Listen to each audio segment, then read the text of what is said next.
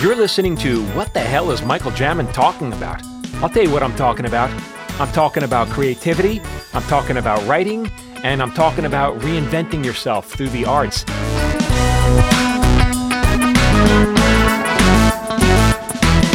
Hey everyone, it's Michael Jamin, and I'm new. I'm all new right now because I've done a, a rebrand on our on the podcast. It was called obviously Screenwriters Need to Hear This, and then Phil and I were talking, and uh, we kind of wanted to open up the conversations a little bit. So it's not just about screenwriting, and so it's more about.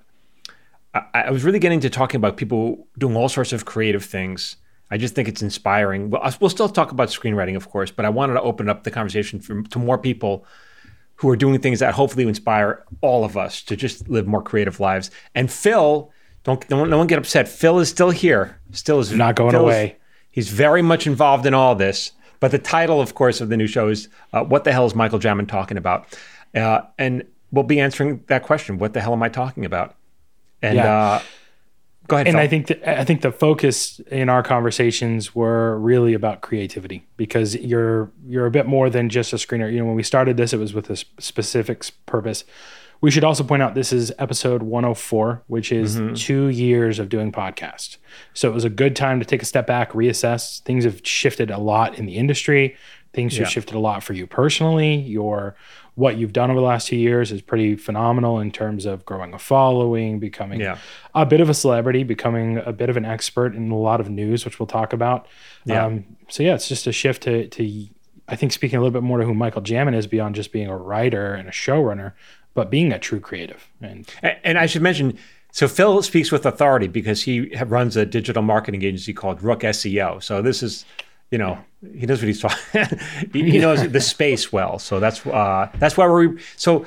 But but without further ado, I guess th this episode we were just going to talk a little bit more about right what how far the changes we've made, what we've seen in the past two years, and hopefully maybe what we're what we're moving towards. Yeah, I thought it would be fitting, Michael, just to kind of talk about some statistics around what the success of the podcast, the success of your work as uh, doing your own personal marketing. Uh, and I want to remind everybody that the whole point of this was so that you could market your book. So you're taking and eating your own advice. I think it's very important people for people to know. You, if if I think of like Michael Jaminisms, like what are some of the things your catchphrases and the things Mm-hmm. you say? Some of those are, you know, don't wait, put it out there, put yourself out there, right? Stop asking for permission is what I Stop say. asking for permission. Yeah. Yeah, there are a bunch of those that could be really good slogans for hats, which you, Yeah. you should consider. A lot of this really, and, and I guess maybe it's fitting that this, that I am the first interview of what we're the, the new brand is, is because a lot of this is about like re- reinventing yourself. This whole journey that I've been is about reinventing myself. I was a sitcom writer. That's what I was until I started going online and making a podcast and posting every day. And now I'm something else. Yeah. Yeah, you know? it's definitely morphed. So let's talk a bit about that, right? So we're 104 episodes into the podcast. Yeah. That's that's big. I, I think the statistic I saw like a week ago is that the average podcast has six episodes, which means It's a lot of work. Yeah. It is. It's a lot of money too. I don't think people recognize that you're investing in editors. You've got Yeah. you know people doing graphic design. Um, there's a lot of it. There's the hosting of the site. I mean, every time you do a webinar, a site crashes, and I have to like freak out and like mm-hmm. run in and like make sure we're back up. And it's yeah, it's a whole thing. So there's a lot that goes into this, but it's 104 episodes on lots of different topics, all centered around creativity, largely mm. around Hollywood and screenwriting. But I, I personally, as I've gone through and produced and helped edit some of the episodes, uh, it's very clear to me that you get a lot of joy from having these creative conversations. Yeah. That's what interests me the most. Yeah. Yeah. And it's not so much about like, hey, you're a screenwriter. It's like, hey, you are a creative person Mm-hmm. who's putting themselves out there and trying to make something happen. Yeah. And your audience speaks to this as well. So in the digital marketing space, when we think about this, we, we think about an avatar. And an avatar or a persona, it's your ideal customer, it's the person you're going after. And anytime you're doing marketing, it's a mistake or a- it's folly to not do that. You want to understand who you're targeting. And it was very clear two years ago. Well, I'm a writer, I'm a TV writer. Um, let's talk about what I know, which is screenwriting to people who are screenwriters. And I pointed out you should do that because there's a lot of BS out there. Yeah. And what is your take on that two years into this? What is your take on BS advice and kind of advice in general, maybe through the lens of the questions you get asked? What is my take on? I, I feel like you have you're you, you're you're prompting me to say something. What what are you trying to what are you what are you getting at, Phil? I don't know. I just I'm not trying to lead the witness. I uh-huh. just want to know what is your take on the on the marketplace for screenwriters, um, having you know, been immersed on the public because you've always been you you know, but then you're like getting all these questions from people. You did a yeah. bunch of live Q and A's for like a year, just talking to people, and you're following. You and there's like a series of like ten or fifteen questions everybody's asking. Yeah, and it's all pointed towards sell your stuff. You know, mm-hmm. you you know what those are. So I'm just wondering for you, as a showrunner who kind of stepped into the world of what's being taught by the gurus and by yes. the experts, what are you seeing in the marketplace for screenwriters? You know, one thing I said during the last free webinar we did, we do web free webinar every three weeks, and I said something that I think a lot of people were like astounded by. I said, screenwriting is simple. It's not easy, but it's simple. And I think a lot of people are trying to sell you the complicated version so that you buy more from the. I'm the only one who can explain it to you and uh, therefore you need need me and like I don't know but in the writers room that's just not how we approach writing. It's we t- simple. Um, I also think there's a lot of bad advice out there. I think uh, you know so I just it, just be careful. Be careful who you're taking advice from. Uh, I don't know. I just it's, it's it's a little heartbreaking. Someone posted today actually. I did a post and someone left a comment saying everything everything this guy says me uh, is true because he was a, he was a he did coverage in a coverage service. Mm, he goes, yeah. yeah, people used to pay me for coverage. I didn't know anything, and I'm telling people what to do. You know, this was a gig this guy picked up. It, it didn't seem like you know a lot of people I know, not a lot of people, uh, but I've heard stories of people who've done coverage for a temp job for a month or two and then left because it, they left feeling a little bit gross about themselves. Like, yeah. oh, why am I? Why are you paying me? I don't know what I'm talking about. yeah, and so they left. Okay, so this is the world that. So I guess I might have been leading the witness a little bit because my mm point is this is the world I understood. Because prior to meeting you and having you know the stars align, and we met years ago, and without me knowing who you were, and everybody knows the story by now of yeah. how we know each other and became friends. Um, I was very much in that world, and I was looking around trying to find that type of feedback and, and information, and you really shine the light on this for me that man there's a lot of people out here pretending like they know what they're talking about yeah and i think you've done a valuable service in these first 103 104 episodes of peeling back the curtain explaining how the process works educating mm-hmm. people so i just wanted to reiterate there's a lot of value in what you've done and yeah. that doesn't mean that you're not going to continue to provide value to your listeners who are screenwriters i think you're just yeah. shifting into really the the nut of it all which is be a creative and do creative things because there's value in the act, not because you're trying to sell a pilot. Yeah, yeah, that's exactly right. Yeah. Um, and I talked, you know, I, I, said something else that people kind of resonated with. Maybe it's worth repeating.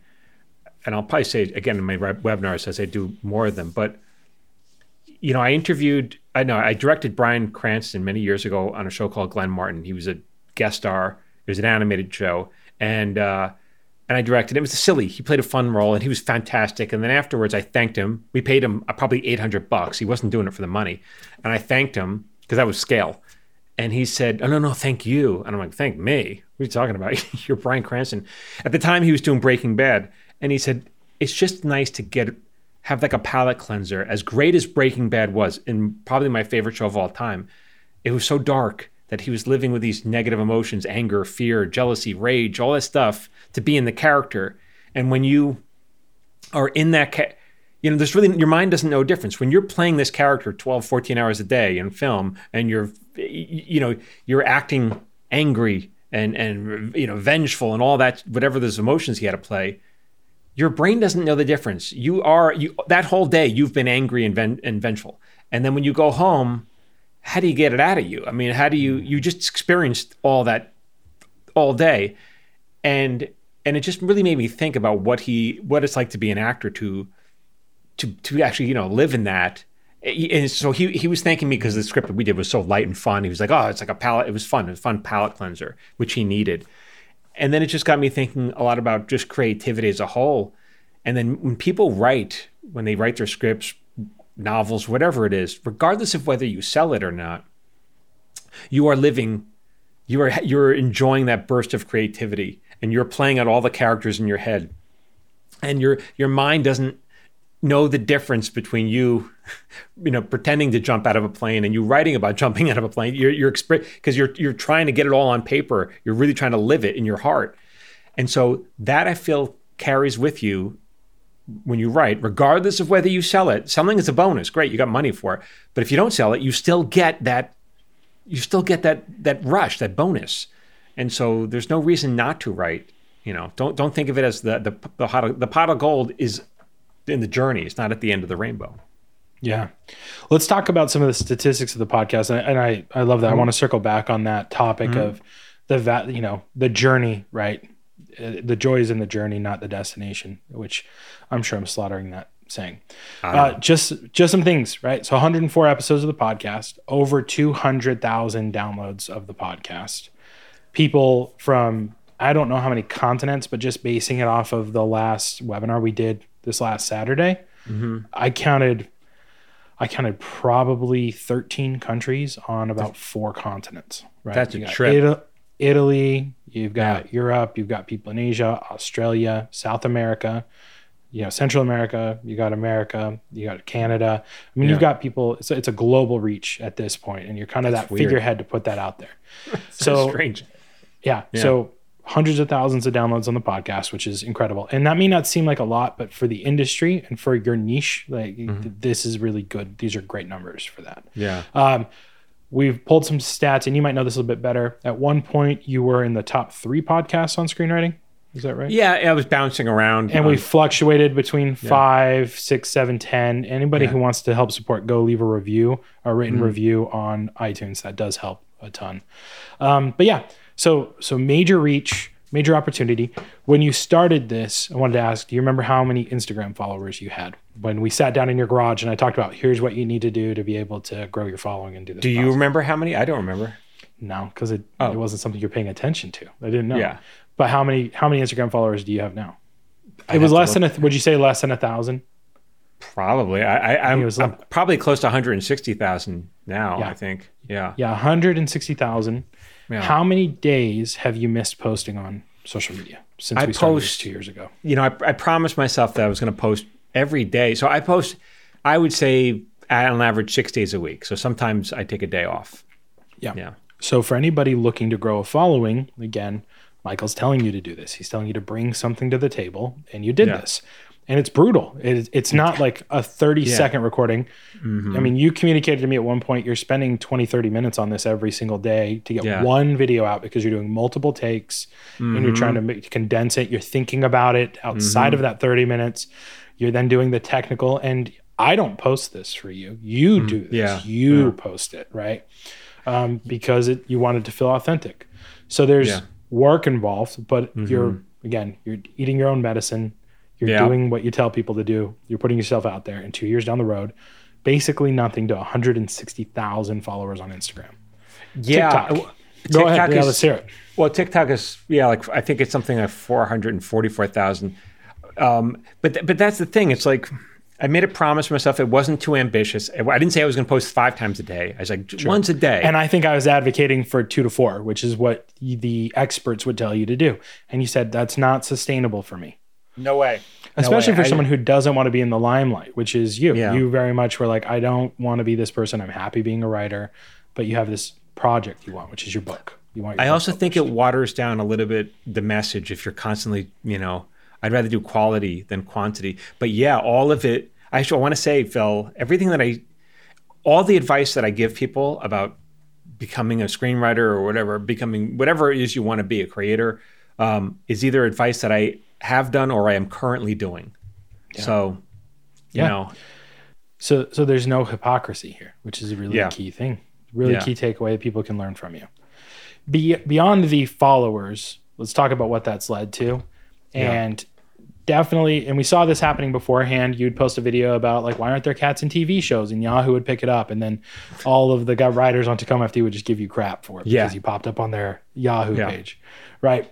But beyond that, and with your status and the work you put in, all of a sudden you become a trustworthy expert in your field mm-hmm. because you have a following and you're noticed. It's not that your knowledge on the subject or your capacity as a writer has changed. Mm-hmm. You're the same capable person.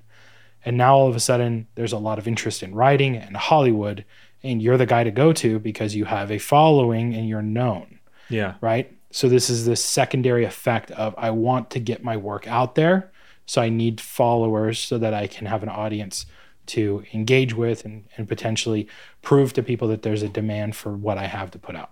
Yeah. And and that turned into being covered on Deadline, The Hollywood Reporter, The New York Times, Variety, and you're in Deadline like 17 times, by the way, Yeah. right? You're in some local newspapers, Newburyport News. You were with the AARP, Portland. TV. Yeah, the the oldies, the Yeah. the seasoned the seasoned Yeah. writers of the world. Portland TV had you on for three segments on one of their shows. Yeah. And that I think that started a little bit before. Good Day Sacramento, uh, multiple times in Yahoo, um, NRC.nl, which is New in New Zealand. Is that right? NL is New think Zealand, so. I think, Yeah. or the Netherlands. Yeah. Uh, Scripps News, The Guardian, Newsweek, The Washington Post, News Junkie, right? Newsweek a couple times, and this last weekend you were on CNN. yeah. It's nuts. They just reach out to me. I'm like, sure, I'll do it. Um, Yeah. Would not have predicted any of this was going to happen two years ago. Yeah. No. So it's not you're not doing this for the fame. You're not Yeah. doing any of this because you feel like you're going to get something out of it from your writing career. You're doing Yeah. it because your publisher says, "Hey, we don't care how many emails you have on your wife's business list or anything like that, or how many people are interested in your writing." Yeah. Which, by the way, you know, prior to even four years ago, ten thousand emails was enough to get a book deal, and Oh, yeah. now, yeah. and that's I mean, I've seen that number of times from people. Uh-huh. Now it's like, yeah, you need followers. We don't, and what I'm I'm putting you on the spot here, so I apologize, but I, I recall you telling me that you had specific feedback from some of these agents, like, man, Michael Jamin can write. I want to be his friend. You want, do you remember some of that? Do you want Mm-hmm. Yeah. to like talk a little bit about what some of those rejection letters were? Oh yeah, I got. T- I don't know if I have in front of me, but but basically it was. Oh, actually, I do. Um, This is Uh, not planned, yeah. by the way. Michael didn't know I was going to bring any of this. I didn't up. know. I, I, I, the whole the whole premise here is I was going to interview Michael and talk about this stuff. So yeah, I got letters from when I was first putting my book out there from publishers. Oh, we love this book. The guy doesn't have a following. He, they wrote to my agent. Do you have anybody who writes like this who does have a following? I mean, I mean, it was that crazy. Uh, They said platform drives acquisition. I said, what does that mean?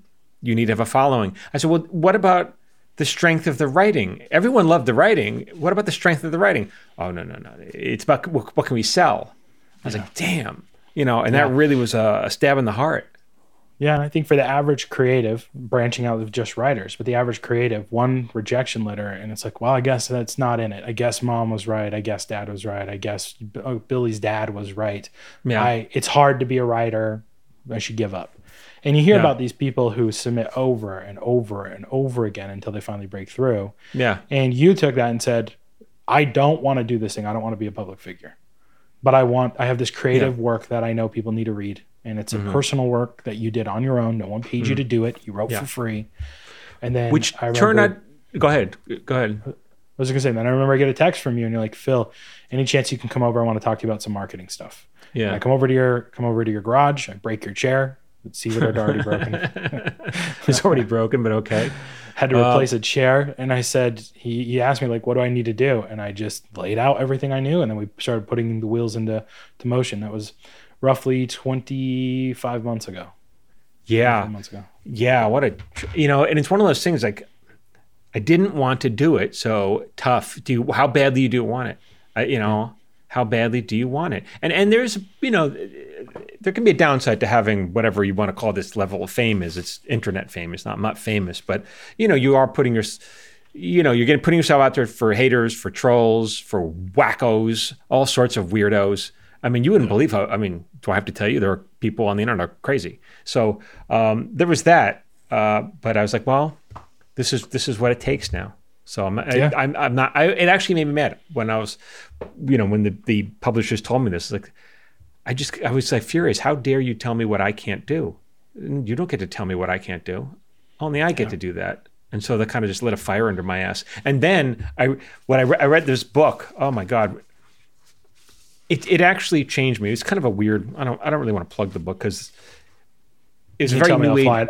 I am I'll t- interested in this, but you can tell me. I'll tell you, it's a very new. It was a very new agey book, and so a lot of the advice was like eh, some of the advice I thought was really good, and some of it was like I don't know. I think you're you're going out on a limb with this one, but you know, it's one of those things. You take what you want, and you you leave the rest. And what convinced me was this one passage where he said, "It's all you know. You've already gotten what you wanted. It just hasn't happened yet." And I was like, "That's it. That's it." Yeah. it just hasn't ha- I got I already have it. It just hasn't happened yet. And then I was like, all right, what do I need to do to make it happen? That's it. Yeah, I remember you. You I remember you reading me that exact quote several times throughout this whole process. Yeah. Yeah. I love that quote. So, you know, you and I and I always tell people on my podcast or whatever here, or I, I say it on um, you know, the webinar. I was like, this is what you need to do. Uh, if you're willing to do it, then you need a skill. We don't know your level of skill, and then you need a little bit of luck. Um, yeah, of course. But here's what you can do to increase your odds. Are you willing to do it? And most people aren't. Yeah. So fine. Well, well, that's my point about the podcast, right? The average podcast um, is six episodes, Mm-hmm. and it's because the consistency, the lack of immediate gratification. The, Mm-hmm. Oh, I only got three people to listen to my sixth episode, Yeah. and I put a thousand dollars to get four episodes made or whatever it is. Like Mm. Yeah. that's enough to turn people off. But this is kind of your whole point: is okay, move on. And th- there's nothing wrong with learning that you're not fit for something. There's something wrong with there's nothing wrong with saying, "Hey, I understand that's something I want to do.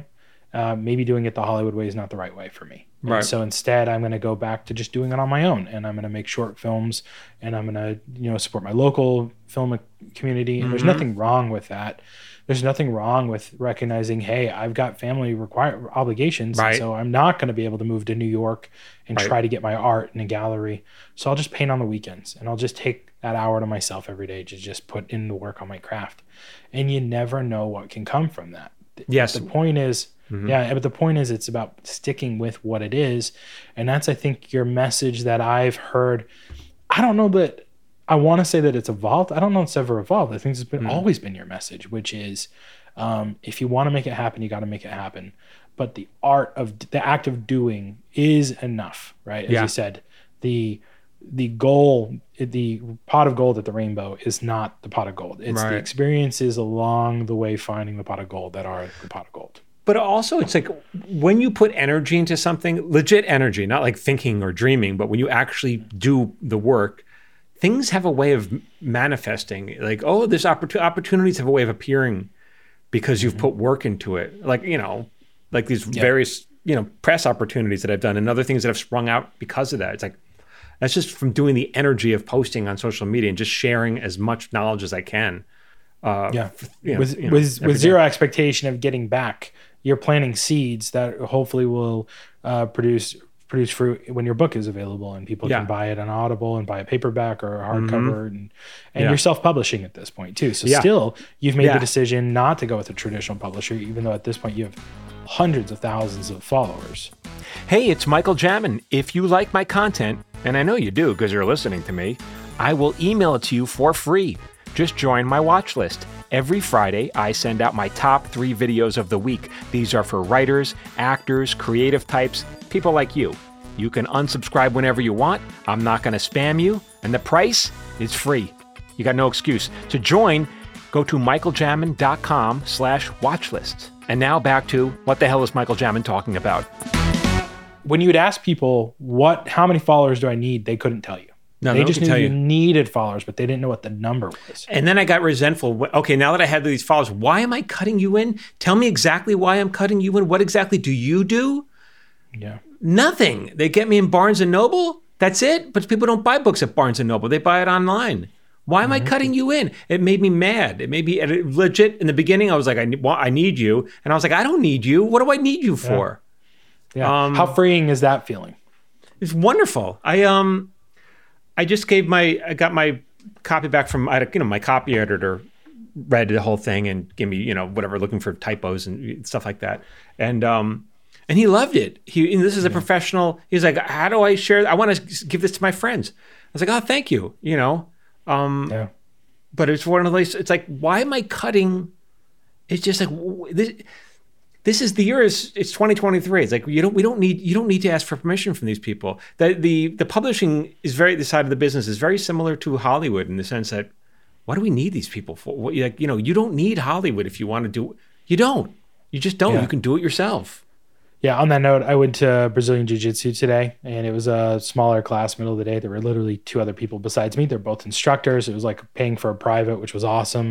And in some downtime, I was talking to one of the guys. He's like, he's like, yeah, I quit doing jujitsu for like five years. I was like, oh, why'd you stop? And he's like, well, you know, a couple years ago, I lost everything. Um, I was doing, worked in, you know, I'm an actor and I worked in the industry. And then that started a conversation. And then he started telling me about all the stuff he's doing now. And he's like, we just decided to do it ourselves. We're making short films, we're putting it out there. We're winning tons of awards on this festival circuits. Um, and he's in, he's been in Netflix shows. He's been in things. He has an IMDb page, you know, so he's not Right. just some guy. He Right. has talent and skill, and he's even going out and putting it in. And I was like, dude, good for you. yeah what do Good for what, yeah but when you look at the people who break the people who who are break in today they're all doing what i've done what i'm doing it's like they're people for the most part they're not begging for work they're making work for themselves and they're making they're getting making a name for themselves and so Yeah. they're building building equity in their own name as Yeah, opposed to like value. knocking on doors and begging you know Yeah, I, I know we've touched on this in, in a past podcast, but I've heard an agent refer to it as plus, writer plus. Like, what is the plus you're bringing to the table? So, if you're, if you, maybe it's a following, maybe it's IP, maybe Right. you know, maybe you wrote a book that's a Amazon bestseller. Maybe it's um, you worked at the Onion and you're coming in with some clout because you had that experience, right? Maybe you Yeah. worked right on the Harvard Lampoon. Whatever it is, there's a plus, and a following is a plus. But that's the value add.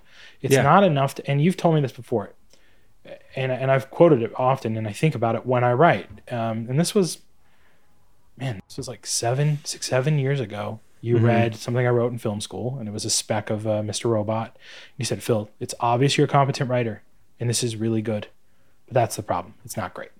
yeah And so it's not enough to be good. You have to be great. But you also need something else, and you have to be willing to put that out there and get that work done. And that might, you know, to me, you know, I've, I've been very hesitant to, to grow following because of the public nature of that and, and some of those things. But, and you tell me, you know, some of the things you have to deal with in your DMs and people saying Yeah. things, anti Semitic things, like Yeah, all kinds crazy. of horrible things yeah and you and you still stick it out and you do it but um yeah it's the plus for me might be my skill set in technology it might be my Right. abil- my ability to run social media pro campaigns to the point where searchlights Fox and this formerly Fox Searchlight but searchlights people when they meet me are, are like man I need to fill on every project we have and it's that's just the hustle and the grind and and you all have that you listening to this have That, that's exactly right. And Phil, this is what I was going to say as well. Is everyone listening to this, take inventory of what you have. For you, Phil, it's your vast knowledge of digital marketing. But for other people, they have other skills. So yeah take advantage of what you have, and then you know incorporate that towards building your your, brand or whoever you are. Um, yeah and- we might and- have talked go ahead well, it's like if you if you're a truck driver and you're like, what do I got? I drive a, tr- a long distance truck, dude. You got a lot because you have I don't know whatever ten hours on the road where you're with nothing but your thoughts. Turn off the radio. Not a lot of jobs like that where you can actually think and do your job at the same time. Think about something else. And so yeah, you could write your write your screenplay, take notes, you know, in, into a recorder, and then when you mm-hmm. stop the car later or the truck later, type it up a little bit and make you know make notes. But that that's a huge asset you have, which is you have time. You actually have time where you can think and and concentrate on something while you do your job. That's It's a that huge blue asset. sky time. Blue sky time Yeah. is hard. It's the space and the, the stillness that is hard to generate in a chaotic life with family and obligations Yeah. and work. So if you can find it, and you know, reiterating one of the most powerful notes you've given me, which is, do you listen to audiobooks or podcasts in the car? And I said, yeah. And you said, don't. don't about don't think- listen to think me either. I, think I turn it off. story. Yeah, Think yeah. about Write your your story. Yeah. what is right. the problem I'm trying to solve?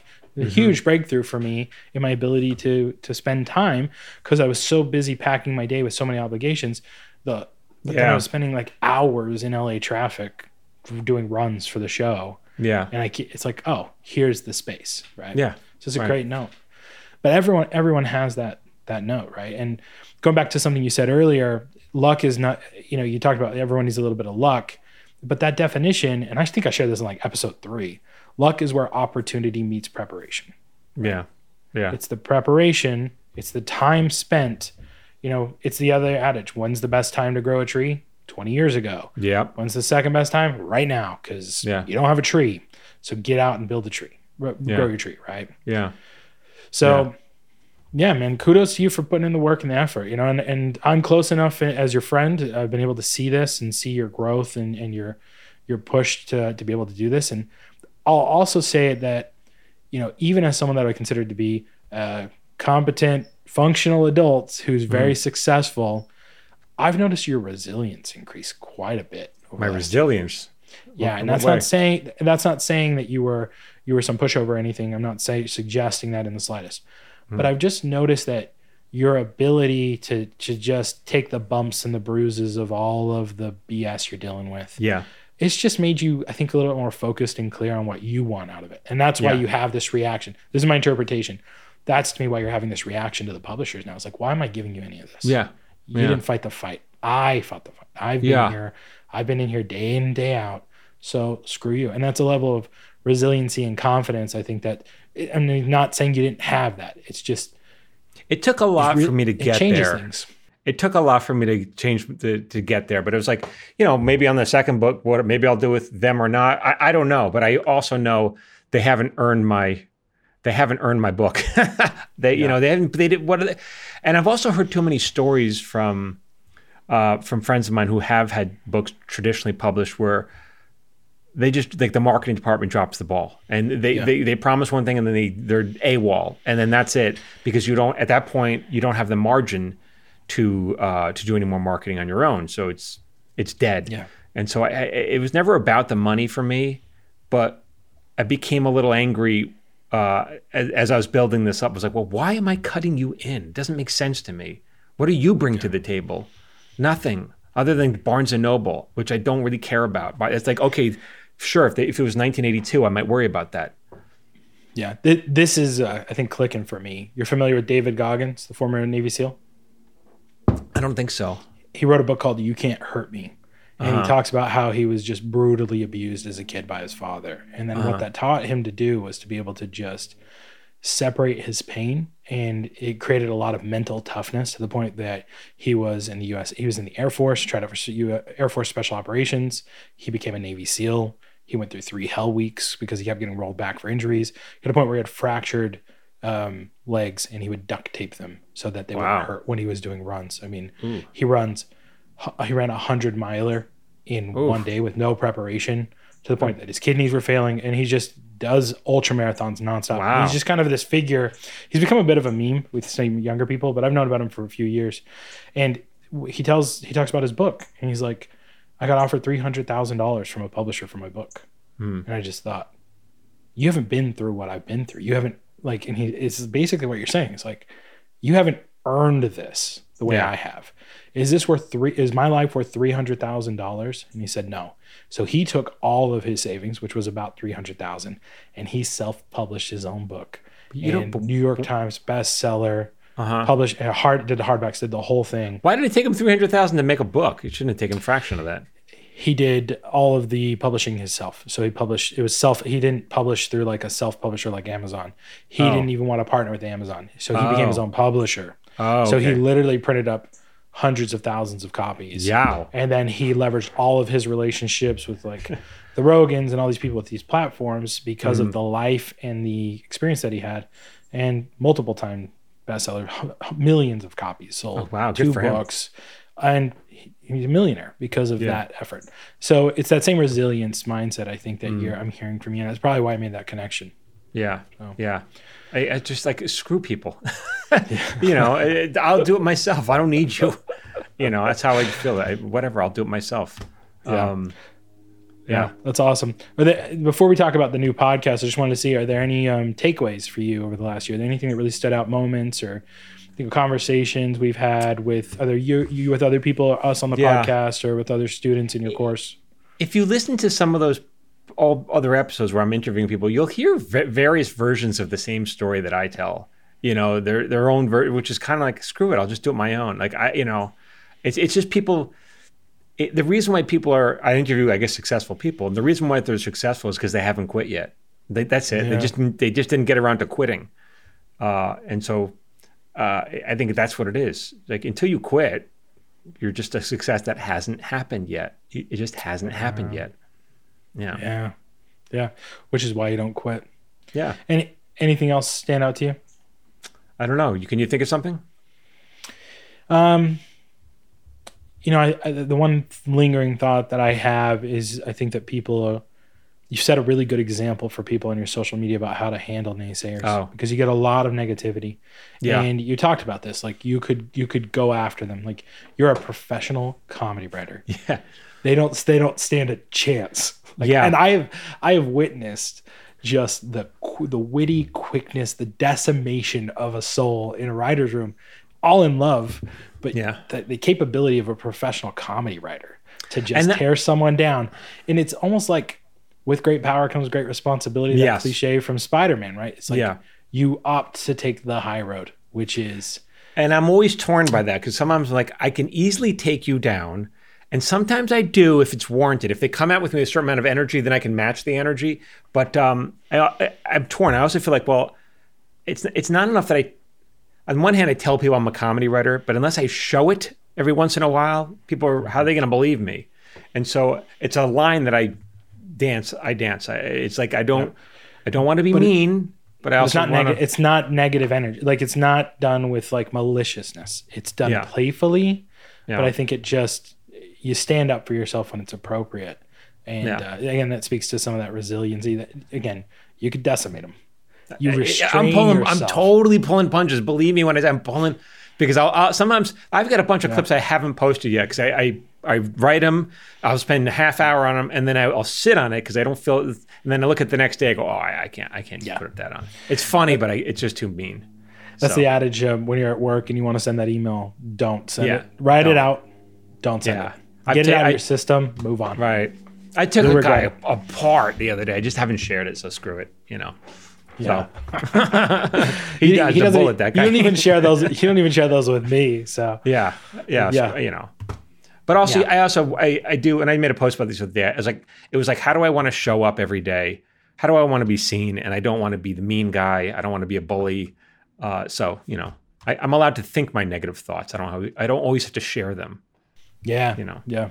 No, and that, that's a valuable lesson for people in a world where, as I've often said, you remove the opportunity to get punched in the face for anything you say or do, and all of a sudden people start speaking up a little bit more than they probably should. And I'm not advocating for violence, Mm-hmm. but even a verbal punch to the face can often be enough. And Mm-hmm. it's pretty easy in our society to just sit behind your keyboard and Yeah. have zero consequences for what you say and do. Yeah. And I call this out. I call this out in our webinars because while you're talking, you know, Cynthia, your wife, is doing a great job of just kind of getting questions, and I'm just kind of checking the chat to see what people are talking about. And man, there's some there's some trolls rolling into your webinar too. And I do never. being- I thank you. I never see them. Do you block them? What do you do? no, no, No. people take care. They take care of it. Oh, right? okay. And, and and we can talk about another experience we had where someone went after me on a podcast too. Oh, Around right, right. Oh, Nepotism. right. Do you remember that? Yeah. Yeah. They called me out for like nepotism. Yeah. and all that. Um, Yeah. And yeah, your your listeners had my back and they went after him. And it's Yeah. it's just a very stark difference between the community you've cultivated of Yeah. people who are just respectful, sincere creatives looking to break in and chase their dreams, and all the Right. people who say they want to do it and are not putting in the work. Right. so the in the nepotism on your part, to be clear, is like that's. I, I suppose that was when you were in and out of foster care as a child. Is that when you experienced all the nepotism? Yeah, know, it might have it that- might have been that. It might have been when I was in the group homes. It could have been when I lived in my aunt and uncle's house and I couldn't do sports because I had to work Yeah. effectively full time in high school. Um, yeah, could have been any of those times. Could have been right? any of those times. Yeah. Right. So but your you- point, your point to that was, um, like, you knew one person tangentially through some girl, and when you moved here, Yeah. right? There's there Yeah. wasn't even nepotism for you, and I knew you, Yeah. and yeah, I've been blessed to have that opportunity. but we've seen enough people come and go. You, you have to earn it, right? It's so funny when I tell that story. I when I moved to Hollywood, I knew no one in Hollywood, but a girl I was friendly with in high school. She was a year younger than me. I found out that her brother was living in Hollywood and was trying to do what I did, which is write sitcom writer. And so I called him up, and then we wound up becoming roommates. But then when I tell that story, people go, "Oh, so you did know someone?" It's like I knew some guy. He was just as, lived in LA. as just as unsuccessful as me, you know, and, and we became roommates. He was just a couple years older than me, and you know, it's like so. I that's I guess that's how I knew someone. But, th- but that highlights this thing I was going to say, and it's just a, a quote that stuck with me for years. I think it comes from Jim Ro- Jim Rohn, which is you know, there's two ways to have the tallest building. One is to build the tallest building, Right. which you have done. The other way is to tear everyone else's building down. Yeah. Yeah. And so if you're afraid to pursue your craft, sometimes tearing everyone else down is a bit easier than facing the empty page or the blank canvas. It's a lot easier. It's a lot easier. And the high road, which you've Yeah. i- i- been an example for, an oh, exemplar, well. right, is just put your head down, do the work, provide value, and Yeah. then the benefits will come eventually. Yeah. yeah. Yeah. And I hope this doesn't seem like, I, really hope this episode doesn't seem like we're just patting me on the back. I hope it serves to No, be, Uh, to get you guys to do what I'm doing in your own, in your own way for whatever you want to do. and Michael's saying that because Michael didn't know what I was going to talk about or, or bring up here. This is me bringing this up because these are the the things that I've observed as your friend, as you know, a co-host on the podcast, but also just as someone who's just trying to do the same thing that everybody who listens to your podcast is trying Yeah. to do, which is break Yeah. in and chase their dreams. Yeah. I'm, I'm doing, I'm exactly like you guys, only I'm doing it for, for, pub, for writing. That's all, Yeah, you know, for publishing. which speaks to the transition to the podcast, right? Yeah. Which is the title of the podcast. What the what hell the is Michael hell J- is Michael Jam talking about? Yeah, what the hell is Michael Jamin talking about? Um, at this point, you can see the cover covers changed, so it's going to be Yeah. the same feed. You don't need to go resubscribe. None of the old episodes are rebranding; they'll still be live and available the way they were. Mm-hmm. Um, but it's just a shift into talking about creative things, and I think you got some cool stuff to kind of display. I guess people might have already heard the intro Oh, we could do that. if we yeah, put it but- on this episode. But you want Yeah. to talk more about that, the podcast, and the impetus for the change, and and why we uh, why we're Well, here. the, yeah, well, there was that. The new music is by my friend Anthony Rizzo, who did all the music. He was the, com- the composer on Maron. Uh, it wasn't my friend then. I just met him on Maron. And then uh, he also did the music for my book, Paper Orchestra, which would be dropping hopefully this winter. We keep pushing it. yeah, we haven't we haven't talked about that. You've put in a ton of energy and effort into recording the Yeah. audiobook and making it like your live events, which I wanted to point out. Part of this transition and you've always you've always talked about how when you're in a writer's room you end up acting out the parts. Like when you're doing hank on king of the hill you do hank's voice and you kind of mimic when you're doing bobby you do it. So you've always been a performer but not i don't know if you've been a performer in the sense that you are with a paper orchestra where Yeah. it's a stage show and you're there and you're being vulnerable and emotional and you're making it a thing and you're practicing and you're working with talented coaches like your wife cynthia who's a very talented actress Yeah. and Jill Sholin, who is a legendary actress, Mm-hmm. uh, and you're getting you're investing in all this coaching to put on a presentation or performance for people. And I have not heard your audiobook, but what I understand is it's going to be very similar a similar experience to coming to a live show. Yeah, I think so. Uh, i- i- and it's it'll be a little more intimate than a live show because I'm in your ear because it's an audiobook. I'm much closer to your brain. But that that's kind of and I want to talk to more creators like this. What I, what I'm personally inspired by right now, and that maybe it'll change in five years, but I'm inspired by people who tell their who tell and perform their own stories. To me, there's something. So you're an actor, or you're, you have to be a writer and a performer at the same time. And supposed to doing something like creating something that's fine. But when you're telling your own story it's like man it's like you're really you're really putting yourself out there. And i think that's that's when i see people do it i'm like all right that's interesting. Maybe i'll change in, in five years. So it's like i mean stand-ups do that but they don't do it they're going for the laugh usually. They're not usually going deeper than that which is fine. That's you know when you go into a, a comedy club that's what you expect.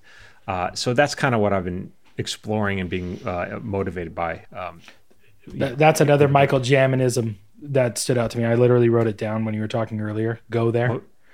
yeah. You have to be willing to go there. And Yeah. we've talked about people who are not willing to go there. And we've heard people, other writers say, I'm not willing to go there. yeah and you've called it out privately. I mean, like, did you hear that person? Did you hear what they said? And it's Yeah. you have to be willing to go there. And for a long time, I wasn't, and through your help, I've been able to do that. But yeah, you're you're talking to people who go there. yeah that's I'm the job if you don't want the job find another job Yeah. you know it's That's not- emotional vulnerability Mm-hmm. and being willing to put yourself out there, and not just on a social media perspective, but truly emotionally vulnerable Right. in your stories and what you've called mining your life for stories and Yeah. putting that out there. Yeah, yeah, that's to me, that's the exciting stuff. And I, I, I didn't invent this, so uh, it's just when I see others do it, I'm like, wow, I, why sh- I should be doing that too. So Yeah.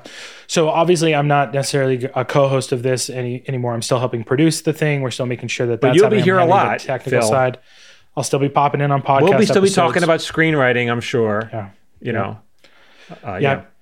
and and I had this cool experience, and I don't think we've talked about this when I was um touring with the Broken Lizard guys doing their social media, um, just sitting there talking to them and seeing this rabid fan base of people who just love them from this thing that they Yeah. created when they did it, they put themselves out there, yeah, and it really lit that like auteur spirit I had back in 2008 9 when I was really dedicating myself to screenwriting.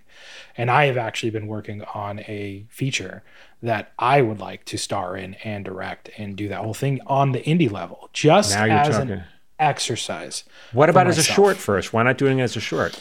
Could definitely do that. Yeah.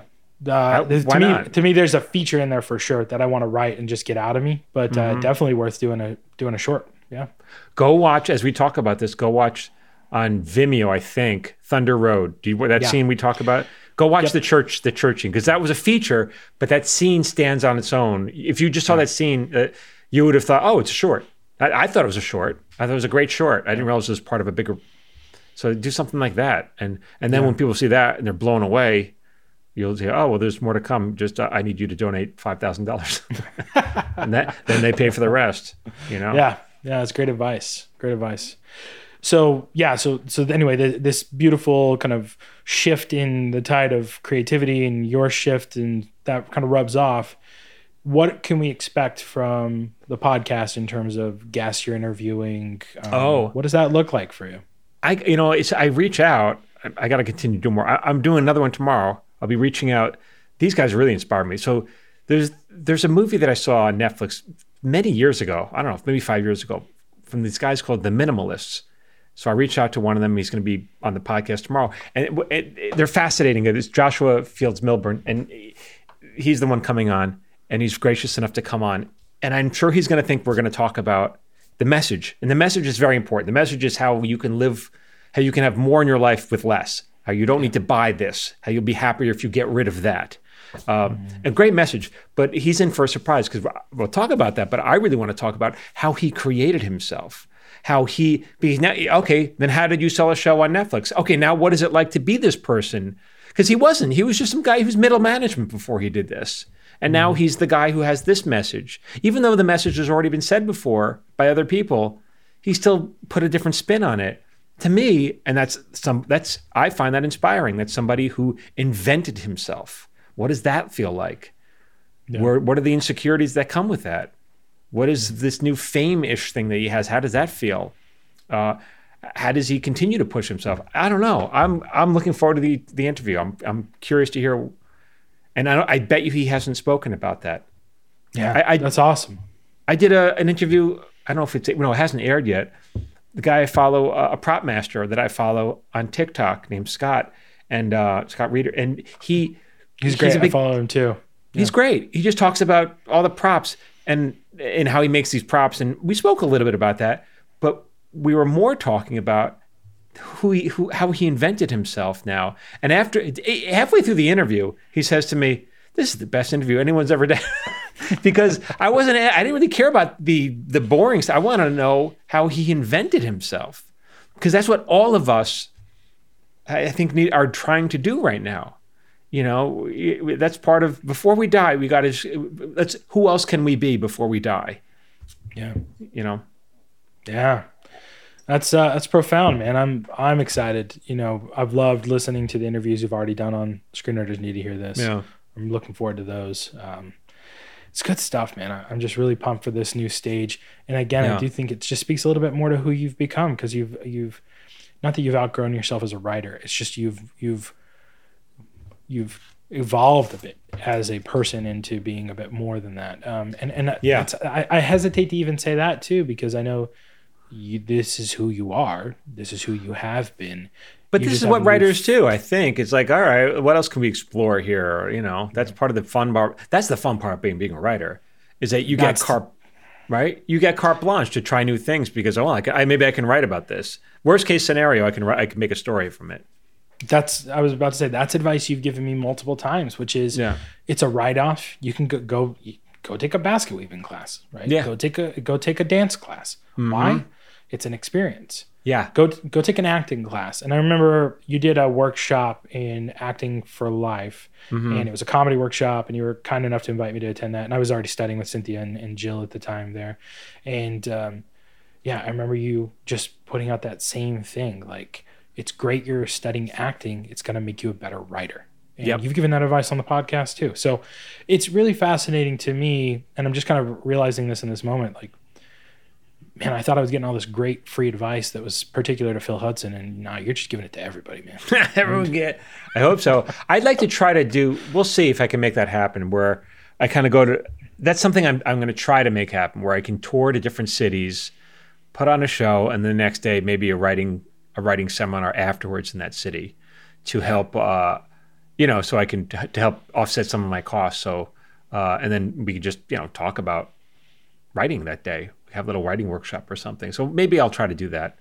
yeah, that's all. That's awesome. It's the first I've heard of that. That sounds like a great. Yeah, idea. we're th- it's just because there's so many things that happen have to happen before that. There's I got I got so much on my plate right now. I can't even think about that. But it's it's we were talking about that. Like, wouldn't that be interesting? It's a great idea. Um, well, I imagine Cynthia will be with you. Yeah, yeah, Yeah, and that's awesome because now you're getting someone who's been on like Seinfeld and The Friends and just all Yeah. these a great, I mean, very talented, very, and I will say, not only talented but very um, perceptive, right? Oh, yeah. and, I I think I've shared this on here too, but I, there was this moment where like I just couldn't get there, like I just couldn't get there. And Jill's just saying like, like, what are you feeling? And I was like, I don't know.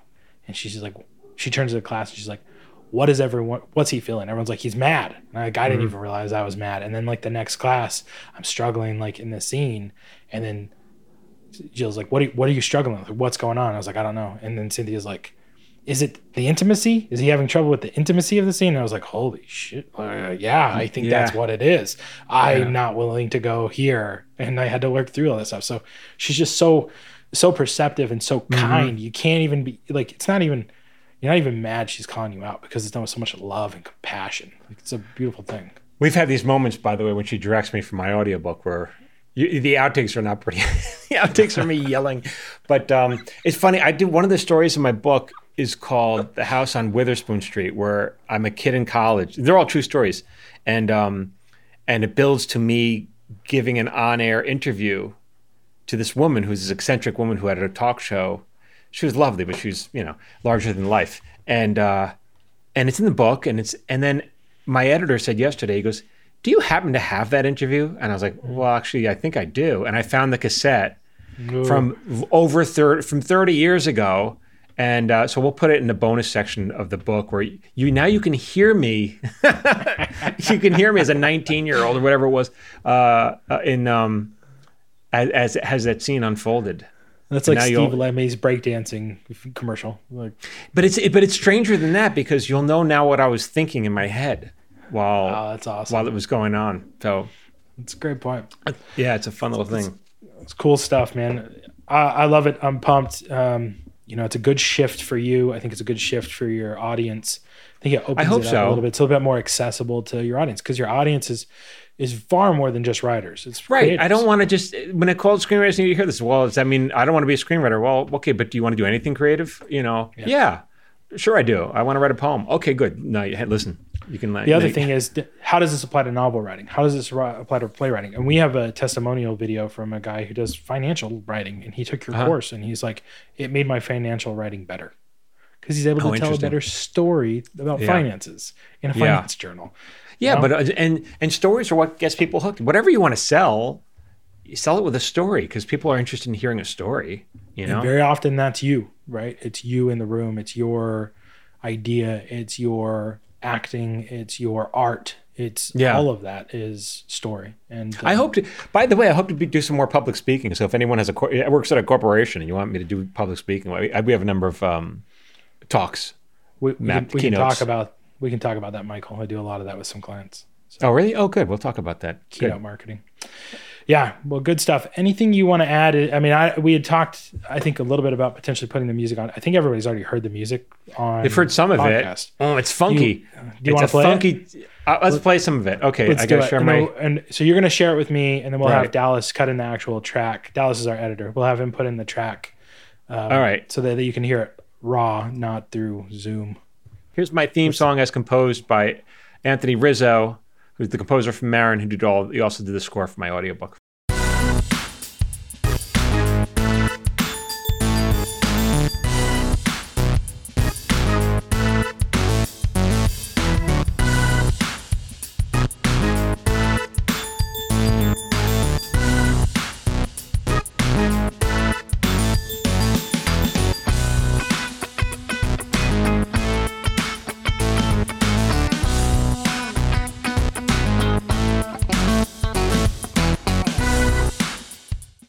Yeah, Yeah. It was just fun, and I don't know. It kind of puts a smile on my face. Makes me want to hear more. This is a random thought I don't know if thought about in a long time, but I was like driving to Utah one time and I stopped at a gas station in Nevada and there was a song playing and it was like it was that song Everybody Walk the Dinosaur. Yeah, yeah, yeah, yeah. That by by was not was. I had that album. Do you do you remember this? I put it on my social media and you like commented and like talked about that song. Yeah. No, I Uh, don't. But that's was. no one's ever heard of was not was. But Don Was was the uh, was the guy who wrote Yeah, it. I that song was on at a gas station pump and I posted it and I was like, "What a jam!" Because and then you were like, "Yeah, I know who that is." You talked about it. Was like, Was Yeah. not was. Yeah. yeah, it's very uh, got that same vibe. It's good, good stuff. Yeah. All right. Well, is that it, Phil? Did we are we done? Did we hit it? I think so. I mean, yeah, just uh, reiterating to people, you're still providing free screenwriting advice, free writing advice, and creative advice through your newsletter, the watch list. You can go to michaeljamin.com slash newsletter to access Yeah. that or slash watch list. Um, your upcoming shows, you'll tour. Your, your, Yeah. your tour will be coming up at some point. Go to point. here soon. michaeljamin.com slash upcoming. And a lot of this, by the way, I have to thank just the people who, my listeners, people who comment and follow me on social media because they're like, wow, I'm not even a writer, but all this applies to what I could do at work. I didn't, you know, I was like, oh, I didn't know that. Well, thank you. I'm glad it does for you. Uh, you know, Yeah. so that kind of feedback helps me. So, Yeah. Well, awesome stuff. I mean, we're not getting rid of the screenwriting course. We're not getting rid No. of any of that stuff that's still there at michaeljamin.com. go Lots sign up for the free free, posts on social- free webinar, michaeljamin.com slash webinar. We got a Yeah. new one. Yeah, we're always changing things up. So come come see us there. Phil's Phil's there as well. I am there messing stuff up on the technical side. So Thank if God you you're can't there. it's my fault. It's a, a lot of any technical issues, just blame them on me. But uh, we're working through them. Well, Michael, All it's right. been it has been a pleasure to do this podcast with you for two years, man. I can't believe that just went by. I've had two. And thank I've had a you, and Phil. half. Thank you for all your help doing this uh, and your support. So yeah, I mean, this is you've been incredibly helpful. So My honor, man, and looking forward to this next stage of your, of your journey here too. It was great. yeah. All right, buddy. All right, everyone. Thank you again for listening. Start funking out. Let's hit that hit that funky beat. Is that is that the new outro? Not stop right, keep Oh riding. uh, yeah. it- Well, it'll be what funk keep out. Keep that funky funk out. keep get the funk out. Get the funk out. All right, everyone. Get the funk out. all right. Thanks so much. See you. So now we all know what the hell Michael Jamin's talking about. If you're interested in learning more about writing, make sure you register for my free monthly webinars at michaeljamin.com slash webinar. And if you found this podcast helpful or entertaining, please share it with a friend and consider leaving us a five-star review on iTunes. That really, really helps. For more of this, whatever the hell this is, follow Michael Jamin on social media at Michael Writer. And you can follow Phil Hudson on social media at Phil A. Hudson. This podcast was produced by Phil Hudson, it was edited by Dallas Crane, and music was composed by Anthony Rizzo. And remember, you can have excuses or you can have a creative life, but you can't have both. See you next week.